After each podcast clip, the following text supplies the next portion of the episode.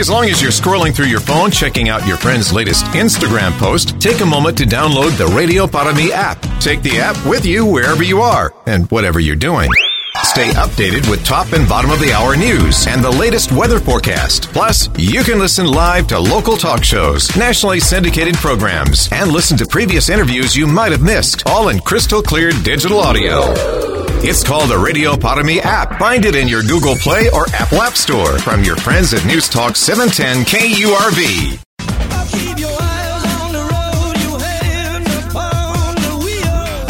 This is an encore presentation of the 956 Drive Home on News Talk 710 KURV and KURV.com. Here's Zach.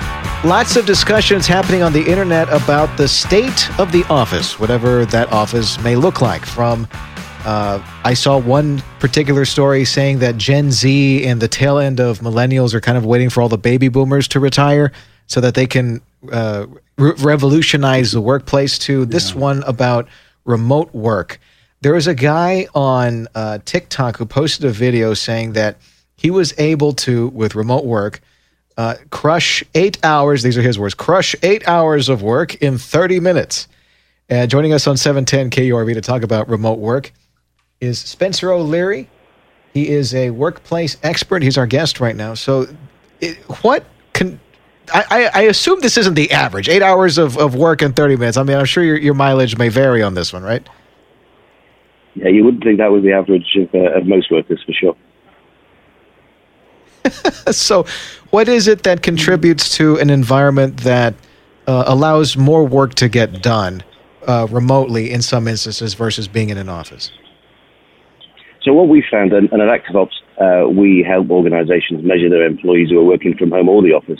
Uh, and what we found uh, as employees work from home is probably because of less distraction and an ability to concentrate more, that one measure of good performance, which is productivity, how much work gets done, that went up as people worked from home. So that's a good thing and encourages employers to allow employees to work from home. A lot of employees are enjoying working from home. So that's at least one measure of performance that's a, a good reason to continue that for example, I, uh, I, I have worked in an office environment before where I was a, a, data entry clerk, and just for the sake of discussion, let's say that if I had um, like a hundred documents to index over an eight-hour day, and if I get all that work done within an hour, I'm basically essentially bored for the rest of the day. And aside from taking on more responsibilities that don't, you know, really belong to me, um, there's really nothing to do. So I mean, what what's wrong with uh, what's what's the dynamic there between you and your boss when, hey, you know, all the work that uh, I'm on call for, sorry, that seven hour period of time that I'm on call for that I'm not really doing anything. Can I just like leave early? Yeah, and that's often a balance between employee and employer of what's appropriate uh, to get done. What one sort of natural human thing that happens is, uh, you know, work is generally uh, done in, in whatever time you're given available to do it. So what often happens in that type of environment is an employee will just go slower for a longer period and sort of drag the work out. That's what they tended to do in the office. That's not what they tend to do at home. They tend to, as your example states, they get the work done in the first hour and then they've got nothing to do for the other seven. But as long as employee and employer have got you know good data behind that, they know how long's been worked, they know how much work's done, then they can agree what their working day should look like. They can agree if they can help somebody else out who's perhaps got got nine hours work to do in eight hours and they're struggling. So it all starts with having good data about who's doing what when, and then they can have a good conversation between the employer and the employee and make some good decisions. I can understand. Oh, we're joined by Spencer O'Leary, who is an expert on managing remote employees with uh, ActiveOps.com. He's our guest on your 956 drive home. We're talking about remote work. What uh, when it when it comes to people that are what's the I guess the discussion that should happen between employee and uh, a manager when it comes to micromanaging because I know the the manager is like hey listen I need something to show the higher ups that we're we're doing fine in our department right and uh, at the same time I'm not trying to micromanage you but I am trying to keep tabs on how much work is getting done not that I'm trying to pressure you but I, I need to make sure that everything gets done in in a timely manner how how are managers dealing with that so I always describe it as the sort of appropriate measures and then inappropriate measures. And the appropriate ones for me, there's, there's a few of them, but three of the most important ones, I group two of them together and they're, I call them inputs and outputs. So that's how much work do I get done, and in how many hours do I get that work done. If a manager understands those two things, they know how many hours they've got at their disposal, they know how much work gets done, and that's a fair thing to measure in any business. The third one outside that group for me is, is more recently heightened through through COVID and caused by people working from home, and that's employee well-being. And that's making sure that it's not just about how much work I get done today, but have I got a healthy organisation that can produce output tomorrow and next week and next month? Uh, and that, those well-being metrics are, are definitely harder to measure, um, but it's really important that organisations get this balance right, get production right, how much work did I do in how much time, but balance that with some well-being metrics to make sure you've got a, a healthy workforce capable of delivering in the future. And uh, speaking of well being, this was something that was brought up to me by several people that work in both retail, in an office environment, and in a healthcare environment. But people that have been contracting, say, the coronavirus, and uh, one, still showing up to work, two, saying that they feel like they're forced to show up to work because they're going to miss out on money if they don't show up and they end up showing up sick and they end up getting, you know, the rest of the department sick what what has what has been kind of the I guess the the average state of things among workplaces when it comes to I guess COVID leave? Has that changed a whole lot over the past two or three years? Yeah, it's, it's not just it's not just COVID. It's sort of any illness that affects the availability of staff to work. But one thing is for sure that if we go back into 2019, uh, managing a workforce has never been easy uh, sort of the age-old team time problem. Have I got enough work to keep everybody busy, or have I got enough people to do all the work that needs to be done? That's a that's a juggling act that most managers have tried to perfect over over decades. And what what COVID's done is just made the job even harder. I've now got some people working from home, some people working from the office. I've got illnesses like COVID, and there's probably another, you know, something different, another variant or another illness around the corner. It means I've got more variable uh, availability of staff. So, the, if you like, the complexity of just trying to make sure I've got these two balancing checkpoints. Have I got enough work? Have I got enough time? How do I work that out? It's just got harder and harder for managers. And that's where people like we come in at Active Ops. I'd encourage anyone out there who's a, a manager of 50 people or 5,000 people uh, just to think about what, what technology have you invested in that's enabled not your workers to work from home, but that's enabled your managers to manage people who are working from home, and sometimes those managers are remote as well. And a couple of years ago, you know, two of the greatest tools a manager's ever had is their ears and their eyes, see and hear their workforce. Those two things were taken away, and we're now trying to nearly you know, manage people without being able to see them, without being able to hear them. And that's just a really hard challenge to overcome. Yeah, I, I, guess this leads to why a lot of Gen Z and millennials are kind of waiting for the baby boomers to retire from the from the workplace that are that are managing some of these businesses because they want to revolutionize things. And I guess uh, in in the future, what what do you imagine is going to be one of the the big factors in change in the workplace, say five years, ten years down the line? So I think one of the things I've definitely seen deteriorate uh, as more and more people have worked from home as well as employee well-being deteriorating, and employees need to work out how they keep that in check and balance. It's also the things that, just as humans coming together, we do well. So one of the ways that people get on and, and, and that Gen Z population is going to get promoted over the coming years, one of the ways that that career progression happens is building strong relationships at work, driving creativity and innovation, and doing that remotely, doing that without face-to-face human contact is is really, really hard. So what I'm seeing happen, and a lot of businesses are talking about the hybrid workplace of allowing people to work from home some days of the week, some in the office other days. It's really to try and drive that creativity uh, and drive that relationship building so that we can have a Gen Z population that's just as good in future generations as the sort of baby boomers are today. I think that's as big a challenge as you know managing people's productivity and making sure they're not taking too many breaks. That's really a thing of the past. The world is now all about protecting employee well-being and make sure we have career progression for our next generation. Thanks for making some time with us today. That's Spencer O'Leary, expert on managing remote employees with ActiveOps.com. This is Newstalk 710 KURV, your 956 drive home. You're listening to an encore presentation of the 956 Drive Home on Newstalk 710 KURV and KURV.com.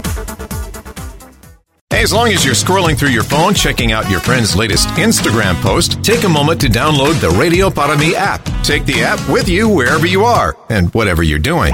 Stay updated with top and bottom of the hour news and the latest weather forecast. Plus, you can listen live to local talk shows, nationally syndicated programs, and listen to previous interviews you might have missed, all in crystal clear digital audio. It's called the Radio Para Mi app. Find it in your Google Play or Apple App Store from your friends at News Talk 710 KURV. This is an encore presentation of the 956 Drive Home on News Talk 710 KURV and KURV.com. Here's Zach. Well, we're going to find out whether it's good or bad for uh, McAllen real estate right now. Uh, Greater McAllen uh, uh, real estate. Um, mogul. Wow, I had a bunch of mogul. words and then I had a bunch of blank space. I don't know The what's all going on knowing, there. all seeing. Lee Jinks joins us on your 956 drive home for a look at McAllen real estate. So, how are things going right now? We've been hearing things ups and downs all over the place. How are we here? Good afternoon, guys. Uh, now I'm afraid to even talk to you. And hearing the last part of that segment, I'm like, oh, where are we? what are we talking about? real estate. Let's just stay on real estate. Yeah, the Yeah. market has been absolutely insane over the last couple of years, and mostly driven by the fact that we've had zero, not zero, but a very, very low I- inventory. That low inventory has caused rate uh, uh, house prices, median prices, to go up and up, and we've seen that over the last couple of years. Um, and I then keep hearing people uh, talk about, well, does that mean we're in a bubble? We're going, you know, we're going to see a, a- a major drop in the market. I do not see anything uh, that's indicating a major drop in the market. We still have a low inventory and a lot of demand, so there's still a supported market there. But I'm also hearing that the market's beginning to soften. So I pulled up stats just to confirm. And yes, I am seeing that the inventory, for example, statewide went from 1.1 months of inventory last quarter to 2.1 months of inventory this quarter. And then in McAllen area, it went from two months of inventory to 2.7 months of inventory. So that's, um, I guess that's good news in that you're going to start seeing a few more houses available. If you're trying to buy something, you might actually find something now. But it's still going to be a fight because you're going to have multiple uh, bidders on properties, at least desirable properties. As far as inflation and all these other economic factors that, that drive up home prices, about how much higher um, are they right now? Okay, so I kind of went back a few years, but let's just go back one year to 2021. Median home price for McAllen was still up because just not, bef- you know, two years before that it was 150. It's now it was 10. I'm correction, it was 180,500 in the first quarter of 2021, and in the first quarter of 2022 it was 208. So we're still pretty good increase. Um, though I told you that the uh, the uh, inventory has starting to um, come back a little bit, you would expect prices to kind of soften, but it went from 208 to 225.5. So prices are still going up on on houses. And then you add in interest rates. What that means is um, people are going to have to pay quite a bit more in their monthly payment. I just read an article earlier today saying that we're looking at 50% more in their payment because of Whoa. increased prices and interest rates. Joining us on 710 KURV from Greater McAllen Association of Realtors is Lee Jinks. Davis Rankin, your question. Fifty percent, an extra fifty percent, that ought to stop things in their tracks. Uh, or am I Well- hopelessly out of date?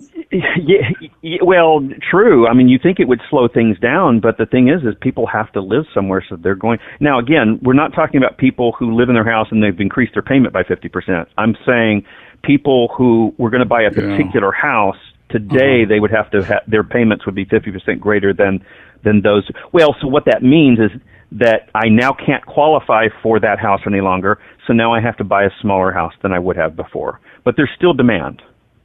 There, there was a study or a news story that showed the bulk of the uh, purchasing activity in a recent time period in Fort Worth, I believe it was, Tarrant County, was uh, investors, out of state investors. And, um, and I- I'm glad you I'm brought that up. yeah. that activity goes on here. Who who are these people? I, I, confess a negative idea that they just run prices up and it's un, it's unsustainable for them. Tell me where I'm right. You know, I, I, keep I keep hearing that that they're breaking. You know, and and they're bad, awful people. Um, I don't know. Maybe I give everybody too much grace, but um, you know, I just see it as a market as a market. However, it does hurt people, and I'll explain.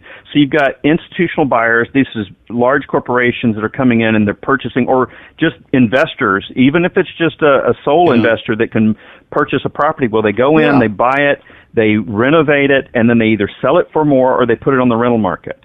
Now, you know, I've heard people say, well, they're taking that off the market. Well, not really. They're taking it off the market long enough to improve it, and then it's going back on the market. Well, then we can't buy it because they put it on the rental market. Well, now it's available as, as a rental, so it, that we didn't have before.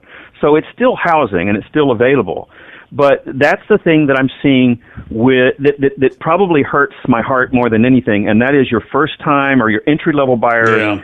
They're just priced out of the market for one, houses are selling for more than appraised value. Well, if I'm getting a loan, the bank's only going to give me enough money to buy it based on the appraisal. They're not going to give me the extra money I need to actually outbid the next bidder. So a cash buyer is going to be able to come in, bid more than it's actually worth based on the appraisal anyway, mm-hmm.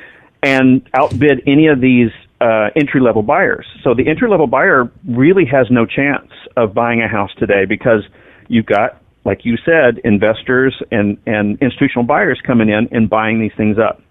That's on the downside.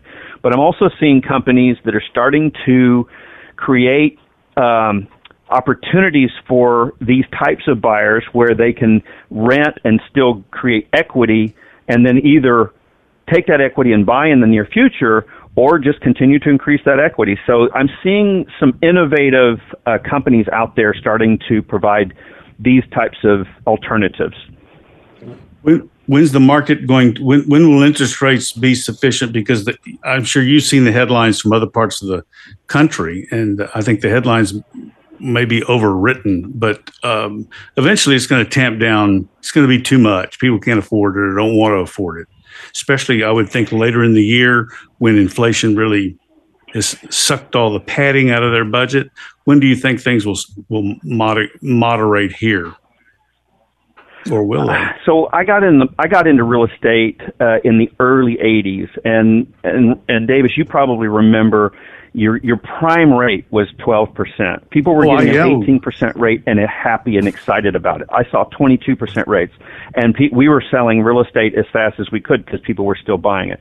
So interest rates aren't going to be the only factor that slows things down.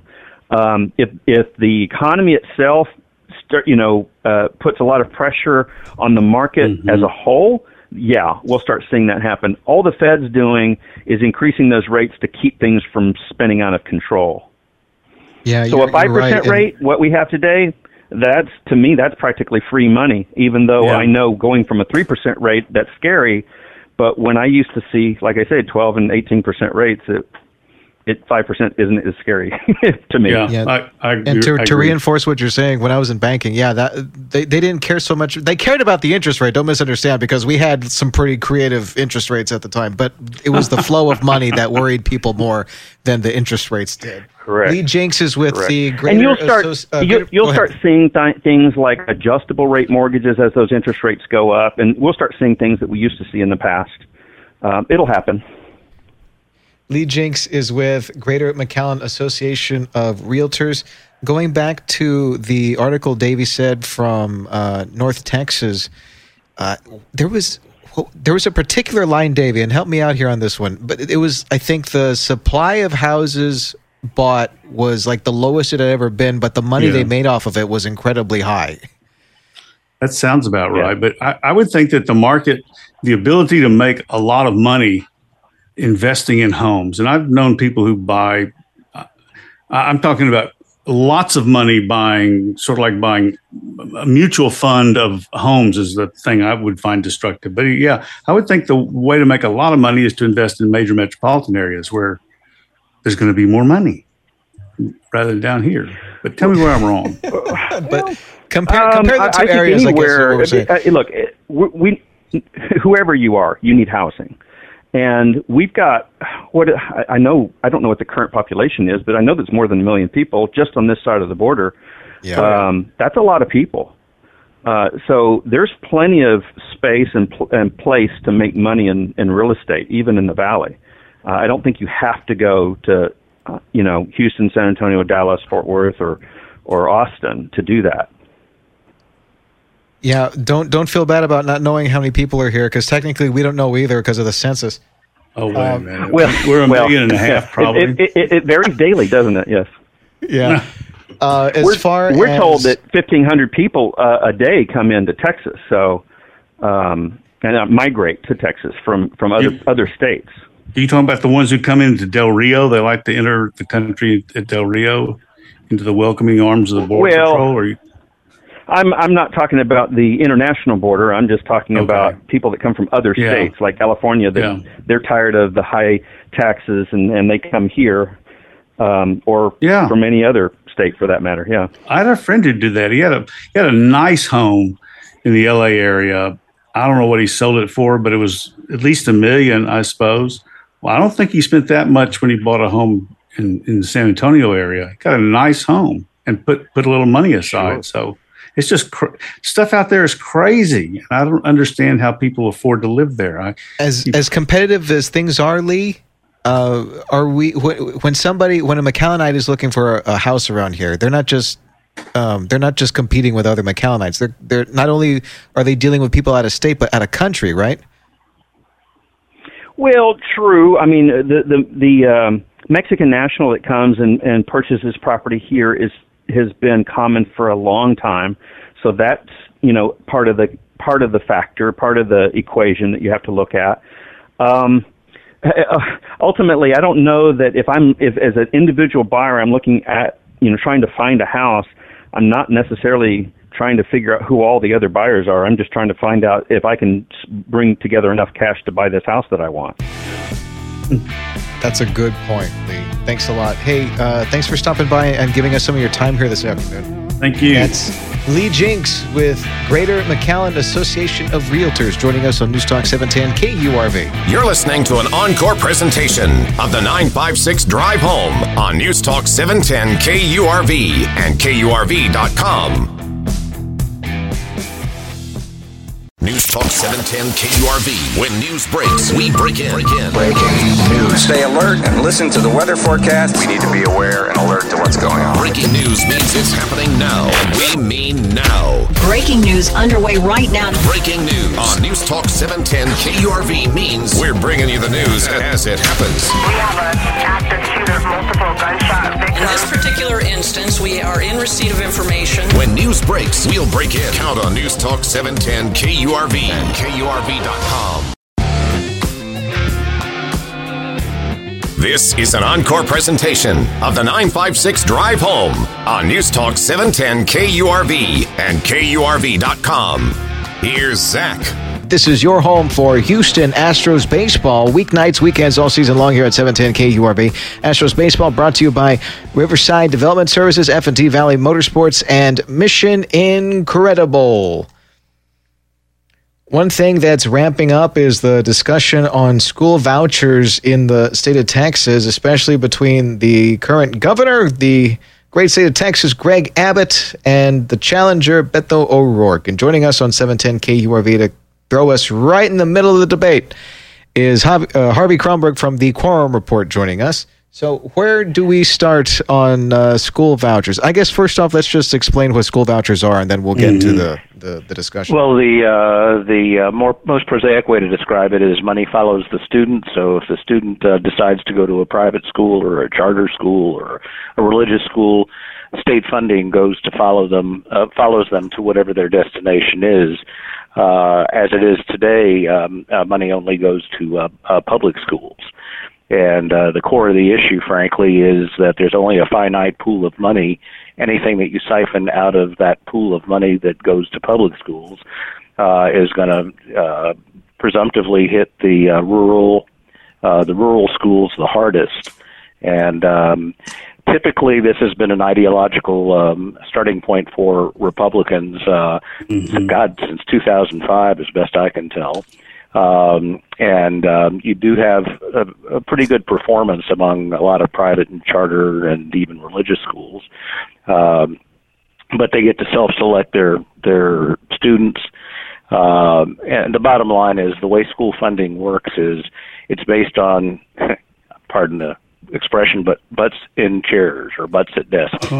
um, how many students are actually in the uh, classroom, uh, show Yeah. up at school?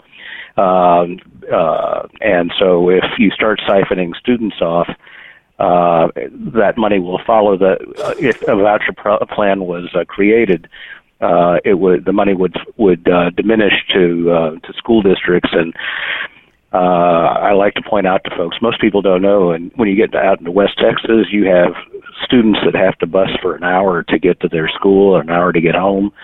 And the last time I paid attention to it was something like $300 million goes just to rural transportation to get students to and from schools. Um, so anything that that undermines that or siphons money off is going to impact those those uh, rural schools, which also happen to be the epicenter of their community. Yeah. So I guess in in other words, and you can by all means please correct me. i- Essentially, the way I've always heard it is that the schools essentially, like you said, butts and seats, but they get they get a certain amount of money more or less for each um, kid, uh, each student that they have per per school. In, Oh, a day? In, in uh, government fees, it's called WADA, weighted average daily attendance. Yeah. and A uh, day, right. It actually it, it even reaches into urban school districts, the Austin Independent School District, because we have uh, um, uh, so many families moving for affordability purposes outside of Austin to the surrounding uh, uh, uh, communities. Uh, the school population in Austin has dropped uh, significant, uh, at least notably. I don't know if significant is quite the right word, but it's Wow. cut, it's forced them to cut their school budget here, even in a place as prosperous as Austin. And you can Isn't only imagine a- what it would do to a rural community if you started uh, reducing the pool of money that was available for Yeah. schools. for Joining us on 710 KURV is Harvey Kronberg from the Quorum Report. We're talking about school vouchers right now and the discussion that's happening across the state. And I'm going to be blunt to the point that I'm almost sounding ignorant about this. But if if my kid does not go to do uh, those schools, if my kid goes to another one of these schools, do I really care? Does it really matter? Does isn't it kind of a wash? What do you mean? Uh, you're talking about if they they opt from one public school to uh, to, uh, to another public school, uh, it, that is a wash. But if they opt to go to a private school, a religious school, or a charter school, that's not a wash. Uh, that uh, that's actually an absolute subtraction from the uh, the funding pool, the big pot of money that funds Texas schools. Remember, we've got over a thousand school districts in the state of Texas, and um, uh, try and the Constitution mandates. Uh, it's one of the first mandates in the Constitution that the responsibility of state government is is public education. And that everybody has equal access to uh, a reasonably good education, and any way you look at it, that's a dollars and cents kind of argument. So, um, uh, but You see, I'm glad I asked it uh, then. Uh, Well, uh, let me let me throw a. we're talking with Harvey Kronberg, who is the owner and publisher of Harvey Kronberg's Quorum Report, which you can find on online. Um, on the news about what's going on, the real news about what's going on in Austin, plus links to the seamy underbelly of state politics. Oh my God, I can't believe it. I don't want to. I can't unread that. Um, let me let me be romantic for a second. The uh, Texas Constitution, written in 1874, after the Civil War and after we got rid of those radical Republicans, but it it seems to embody the belief that a that uh, spreading education around, at least minimal education, reading, writing, and, and arithmetic, was a goal of government. That was a good thing. That was an accomplishment. Free public Mhm. education, and that does not seem to be um, subscribed to 100 percent these days. Is that part of the backdrop?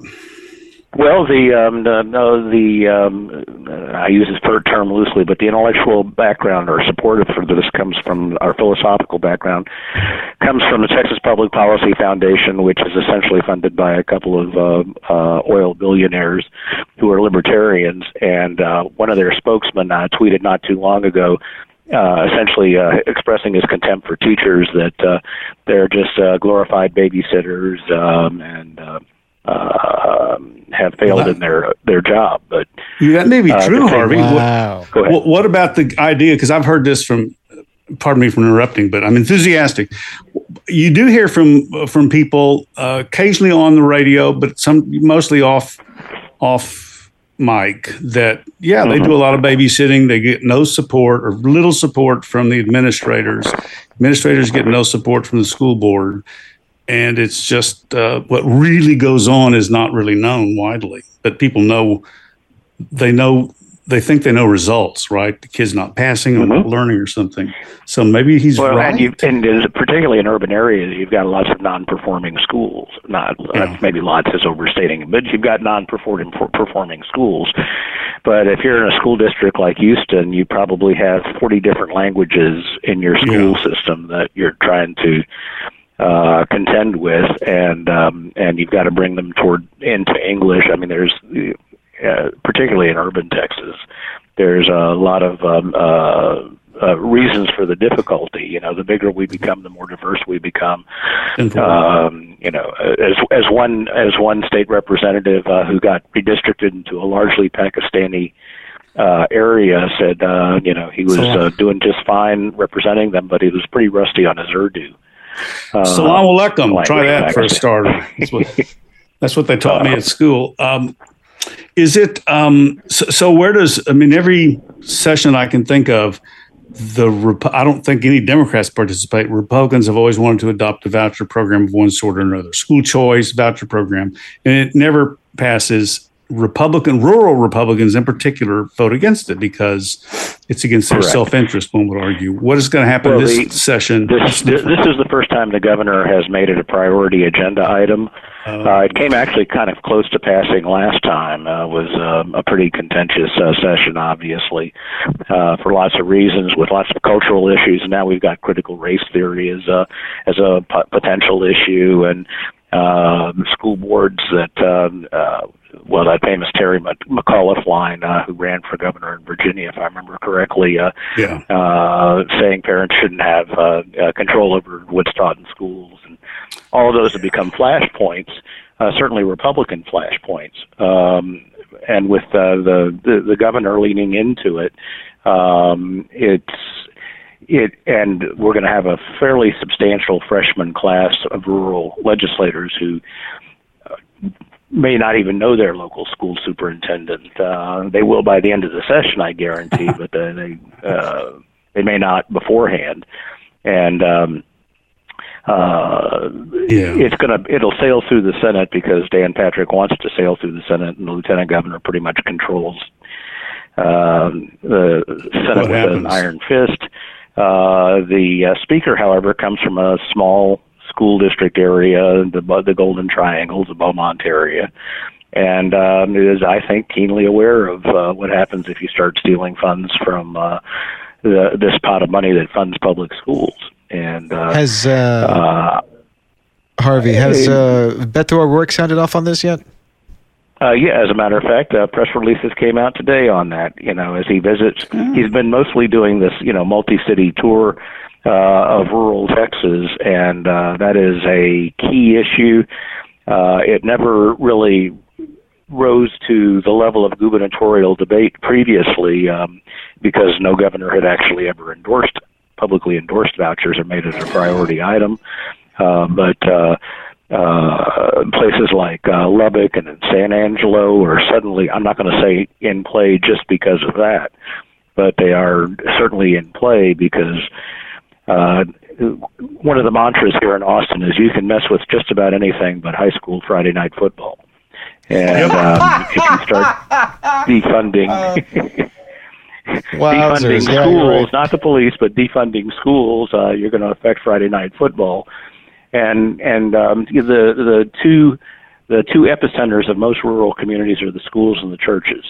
And uh, that's what the community is built on, and they take it personally. And the governor sadly went out and did talk radio in Lubbock not long ago, and he said, uh, this won't affect anybody in rural Texas, which is not true. Um, if we started out with uh, a billion dollars going to school funding, and then uh, the number of student the student population drops, and that money gets siphoned off, then suddenly you've got 950 million.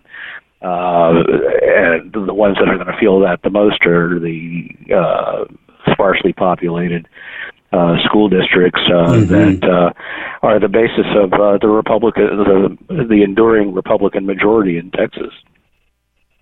It's a long way, though. I mean, I'm not challenging you, but I think for the listeners to go, well, maybe finally we'll get a Democrat. It's a long way. It, I, I, would think it's, it's like the last two yards in football, or whatever the cliche is, are the toughest. I would think this would be the toughest part right now. Uh, well, for, this is a, uh, this is just one of a list of grievances that uh, in his it, when he ran yeah. against uh, Ted Cruz in 2018, O'Rourke didn't uh, never attacked uh, uh, Cruz, never talked policy issues. It was all about charisma and fundraising and social media. This time he's throwing elbows, and uh, the world changed pretty dramatically last night. I don't want to get off into abortion politics, but oh, yeah. what happened in Kansas um, um, sent a, a shot across the Republican bow uh, because um, even your rural red, solidly red Republican counties that typically vote uh, uh, re- like 70, 75 percent Republican yeah. voted uh, overwhelmingly against the Republican position of removing the constitutional protection to an abortion in the Kansas Constitution, I, and uh, uh, you you put that with the grid, you put that with school vouchers, uh, and yeah. you don't have to do a big shift in in in vote. But uh, the other yeah. interesting thing that come out of Kansas, which uh, makes this even more destabilizing, is that apparently 70% of the people who have registered to vote since the Dobbs Supreme Court election, uh, mm-hmm. Supreme Court decision, which overthrew um, uh, Roe v. Wade, are women. And when you poll, how do you poll? Harvey and I have talked about register? this. We just don't know. So, um, uh, yeah, it was interesting that we spoke with, uh, with an economist recently. They're the caregivers. Um, show out in bigger, show up in bigger numbers, and a bunch of them are new voters. It um, yeah. it takes a lot of the predictability out of the next election. Right, and it was interesting. We spoke with an economist, I think, last week or two weeks ago that and it wasn't so much about which way the the wind was blowing. It was just the fact that the wind was blowing at all it, from these controversial topics in the state of Texas. Mm-hmm. That's kind of deterring businesses from uh, stopping by here in Texas or setting up shop here in Texas. I should say. Not that there's a lot of it because we're still number five on the on the list of uh, mm-hmm. business friendly states, et cetera, et cetera. But we did go down a couple of pegs. So it's yeah. it's interesting you bring that up, Harvey. But uh, we've run out of time this segment. Hey, thanks for stopping by and telling us about the school vouchers. That's Harvey Kronberg from the Quorum Thank Report you, joining us on News Talk 710 KURV. This is the 956 Drive Home. You're listening to an encore presentation of the 956 Drive Home on News Talk 710 KURV and KURV.com. Start your day with news and interviews important to you with the Valley's Morning News. Weekday morning starting at 6. Sergio Sanchez and Tim Sullivan bring you the latest headlines and hourly discussions with AccuWeather to get you ready for your day and special guest interviews on topics that affect you and your family. Good morning. Good morning, gentlemen. Yeah, good morning, guys. We'll let you know enjoy the show. It's what you need to start your day. The Valley's Morning News with Sergio Sanchez and Tim Sullivan. Weekday morning starting at 6 on News Talk 710 KURV. This is an encore presentation of the 956 Drive Home on News Talk 710 KURV and KURV.com. Here's Zach. You're listening to News Talk 710 KURV. This is your 956 Drive Home with Zach Cantu and Davis Rankin. I got a, a pretty big segment for some of you 2A guys who might be wondering this very question, or even if you don't own a gun and you're just curious about how this whole procedure works. We, we met up with Edwin Walker from U.S. Law Shield. He's our guest right now, and he joins us to talk about the, the standard operating procedure of what happens when you get into a fight with somebody out in the middle of the street somewhere, and uh, you're you use you have to use your weapon to neutralize him, or you or you get into a gunfight with somebody. What, what's the standard operating procedure? Or take us through a situation like that. What what what are you supposed to do as a gun owner? Okay, yeah. It, well, actually, you know, this is a very interesting topic because, you know, I'm, I mean, most people are familiar with the fact that Texas has the Castle Doctrine, and the Castle Doctrine is uh, centered around a bunch, a set of very specific circumstances that are fairly objectively provable. You know, somebody was attempting to unlawfully and forcefully enter your house or into your car or your place of business. So those are facts that kind of objectively can be proven. A, a fight on the street is actually the exact opposite of that. It's very subjective, in which uh, your use of force or deadly force is going to be judged on whether or not it was reasonable. Would a reasonable person which is a person defined as an ordinary and prudent person, would that person have used the amount of force uh, that was necessary in this confrontation? And that can be very, very tricky because obviously people have different perceptions of what is reasonable. And so getting into a fight on the street and using your gun is probably the most perilous situation in which you can use your gun. And so obviously the, the clearest kind of the, one of the clearest, brightest lines is if the other person has a weapon. If the other person has a deadly weapon or what can be perceived as a deadly weapon, then using your gun is fairly objectively reasonable. So if they pull a knife on you or they have a club or a chain or uh, obviously another gun, uh, anything that can inflict deadly force upon you, then you're allowed to respond with deadly force. But if somebody approaching you with your fist, um, a lot of prosecutors and police unfortunately have the attitude that you can't shoot an unarmed man, which we know that that that from the beginning of mankind, people have been able to kill each other with their bare hands. So you know, shooting a person who's not armed is not totally out of the question, but uh, like I said, a lot of attitudes of police and prosecutors. Uh, they have that attitude that you can't shoot somebody who doesn't have a weapon. Um, that's an erroneous perception, and that's the one that we find ourselves fighting against most of the time. Joining us on 710 KURV is Edwin Walker from U.S. Law Shield. And full disclaimer, we're not addressing or referencing any instances or anything locally that's happened in in the past few days or anything like that. This is just in a vacuum. This event happens. Hey, what do you do? Speaking of which, so once the event is over, what what are you supposed to do? It once you've um, once you fired your weapon, you've you know, I guess you could say won the challenge. And uh, what what do you do with law enforcement after that? Yeah, um, what you need to do. So let's say that there is a, a fight that has escalated to the point where somebody has pulled their gun and they have discharged it and it has killed or injured the other person. Uh, then it is incumbent upon you to call nine one one. Uh, because just as a practical matter, the first person to call 911 is generally given the kind of uh, the the perception that they are the victim, and certainly when you call 911, you want to call you want to report it as the crime that's being committed against you, and so hopefully. Uh, people aren't out there just getting in random fights in parking lots. That would be terrible. Uh, but hopefully, the individual has tried to perpetrate some crime against you that then can give you protection about what we call um, the, the castle doctrine for for forcible felonies or for violent felonies. So if somebody was trying to rob you, if somebody was trying to commit a sexual assault against you, if somebody was trying to kidnap you, uh, those that that perception can give you rights under the castle doctrine. And so that's what you would want to start with. You call 911 and say, hey, some guy just tried to rob me at the HEB. Some guy just tried to sexually assault my wife. Some guy just tried to kidnap my child. So you throw that out there first. You certainly, certainly do not lead with, "Hey, I just shot a man." Um, that's uh, that's a terrible way to start a nine one one call. So you call to describe the crime that's been that has been committed against you. You identify yourself. You give them just simply the who, what, where you are. You give them your name, where you're at, what service you need, which is probably an ambulance.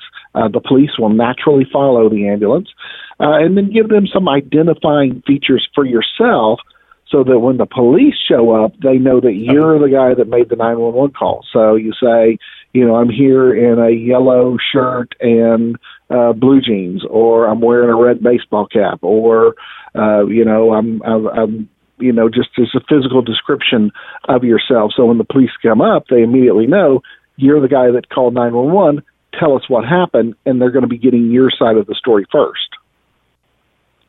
I see. Joining us on 710 KURV from U.S. Law Shield is Edwin Walker. Davis Rankin, your question, if any? Yeah, when you want to make sure when the cops roll up that you're not standing there with your gun in your hand, I assume. Um, because at that well, point, that is that is one of the that that's one of the things that's going to be dictated by the circumstances. Uh, yes, in a perfect world, you want the police to see your hands. You show them your hands first. You show them that you don't have anything in your hands. That way, you don't risk getting shot by them. Uh, but also, you want to make sure that the situation is safe. And so, Yeah. if it's somebody that you're having to hold at gunpoint, uh, you know, maybe you say that in your 911 call. Look, I've got this guy. He tried to rob me. I've currently got him on the ground. I'm holding him at gunpoint so the police Yeah. know that when they show up. But yes, in a perfect world where everything is safe, you do not want to have the gun, you know, the best, the best you know, it's generally best to, to say lock the gun away so that you're not actually in possession of it. If you are in possession, if you're in a place where you can't, holster it. Do not have it in your hands. And when the police roll up, you actually have your hands exposed so that they can see them because that's what a police officer is trained to look at first. you don't to see where your hands are at. I would assume that you don't want to go. I just shot.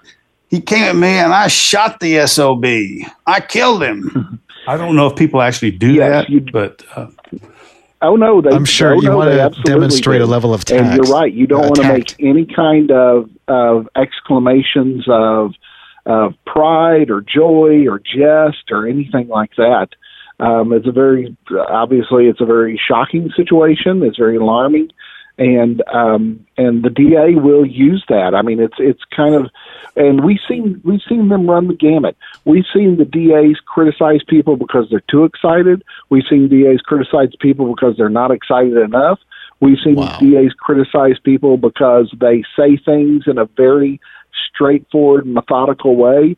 We've seen DAs criticize people because they don't give straight answers. So it's Hmm. just if the DA, if the police and the DA are focused in on you, everything you do is going to be criticized. And so what you just have to be guided by, and, and I understand this is very difficult when you're in a situation like this, you just have to kind of keep in mind that everything you do is going to be judged under the umbrella of whether or not it was reasonable. You know, So would an under- ordinary person have behaved the same way you did under those same circumstances? Is it fair to say that no matter the circumstances, and obviously this is all running very quickly, no matter the circumstances, that you're the, the person who did the shooting, whether it's fatal or not, is automatically suspect or kind of has to is has to prove that they're not guilty of murder. Um, that Well, the police obviously are going to be suspect of anybody who has the gun. The person who has the gun is the person who you know committed uh, either the aggravated assault or the murder, whatever the circum, you know, whatever or the, the homicide, whatever the um, you know whatever it appears to be on the face. Uh, but then you know, hopefully the facts will develop. If there's a third party witness that's who supports your story, that's great. The police love that and and there are certain situations that you want to make sure that you get those. Uh, I mean, I hesitate to call them keywords, but that you let law enforcement know immediately that there was a circumstance that not only were you justified in using deadly force, but you, in the event that the DA chooses to charge you, you're ultimately going to be given the defense of uh, of reasonableness. And like I said, that's either you know the most obvious situations are your home, your car, your place of business, uh, being one of those places. But the second most are, like I said, uh, somebody who's trying to rob you, somebody who's trying to sexually assault you or kidnap you.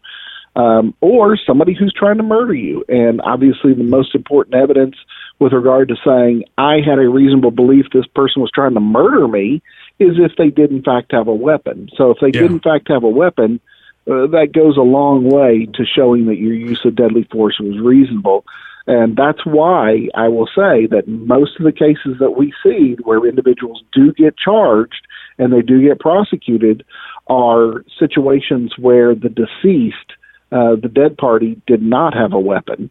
Um, because there, then you have to go, you sort of have to develop all those additional circumstances of why did you think this person had the ability to kill you with their bare hands?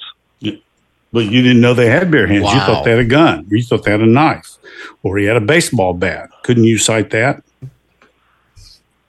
Well, that's what I'm saying. If they have a weapon, you're you're good.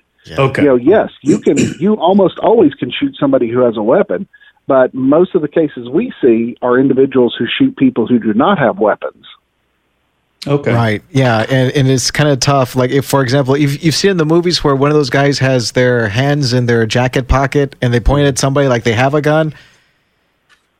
Mm-hmm. Well, yeah, and that and and that's per, you know perception is in many ways reality, and so uh, yeah, if somebody pretends to have a weapon and and you know there are plenty you know police have shot plenty of people in that situation where they thought they had a weapon, they said they were reaching for a weapon, they thought they had a weapon in their waistband or their pocket or so. So yeah, if you can give a description that says I thought he was going for a weapon, um, then yeah, your perception of what you that that will be allowed in your defense. In fact, the jury ultimately will be instructed that if they believe your perception was true, then they are instructed to believe it was true from your point of view. So if somebody had a had their hand in their pocket and you were like, "Look, show, show me your hands, show me your hands," and they didn't, they were approaching you, they're approaching you in an aggressive manner, they had their hand in their pocket, and you said, "Show me your hands." They did not show you their hands, and you said, "I thought he had a gun in his pocket." Um, turns out you shot him; he did not have a gun in his pocket. Uh, the jury will be instructed to say, "Look, if you believe that a reasonable person would have thought he had a gun in his pocket, even though he didn't, then you are to you are to take that into consideration. You are to to basically believe that that is true from the defendant's point of view." That was very, very clear and well explained. Thanks a lot for Thank for for giving us some of your time to explain that. That's Edwin Walker, U.S. Law Shield, joining us on News Talk 710 KURV. You're listening to an encore presentation of the 956 Drive Home on News Talk 710 KURV and KURV.com. You're always on the go. Obviously, pretty busy. Busy with work. Picking up my kids from school. From work to kids to running errands, your entire day is a hands on, never ending frenzy of activity. Luckily, getting the news is now voice activated. Just say, Alexa, play 710 KURV. I like to know what's going on in my world. I gotta know what's going on in my city. Putting the smart in your smart speaker. I'm getting my news from you and my information. For the latest news and to find out what's happening in rich, clear audio, just say, Alexa, play 710 KURV. Hey, as long as you're scrolling through your phone, checking out your friend's latest Instagram post, take a moment to download the Radio Para Mi app. Take the app with you wherever you are and whatever you're doing. Stay updated with top and bottom of the hour news and the latest weather forecast. Plus, you can listen live to local talk shows, nationally syndicated programs, and listen to previous interviews you might have missed, all in crystal clear digital audio. It's called the Radio Para app. Find it in your Google Play or Apple App Store from your friends at News Talk 710 KURV.